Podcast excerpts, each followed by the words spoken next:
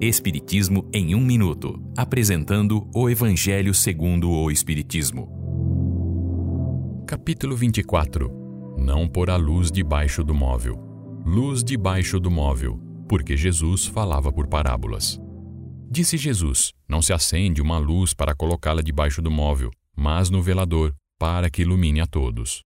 E os discípulos de Jesus chegaram até ele e perguntaram: Senhor, por que lhes fala por parábolas? Jesus respondeu: Porque para vocês foi dado conhecer os mistérios do reino de Deus, mas para eles não foi dado. Falo por parábolas, porque eles não veem, não ouvem e nem entendem.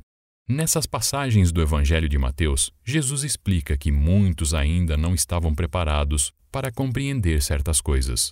Portanto, contar-lhes tudo seria inútil. Todo ensinamento deve ser proporcional à capacidade de compreensão daquele a quem se dirige.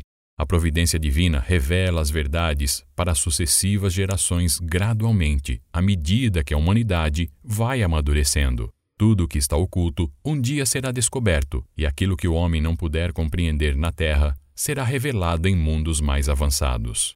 Jesus expressava-se por parábolas sobre questões abstratas de sua doutrina, mas foi perfeitamente claro sobre a condição única da evolução, a caridade e a humildade.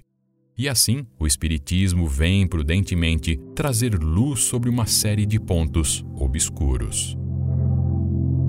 Esta é uma livre interpretação. Livro consultado: O Evangelho segundo o Espiritismo, de Allan Kardec, edição 3, em francês.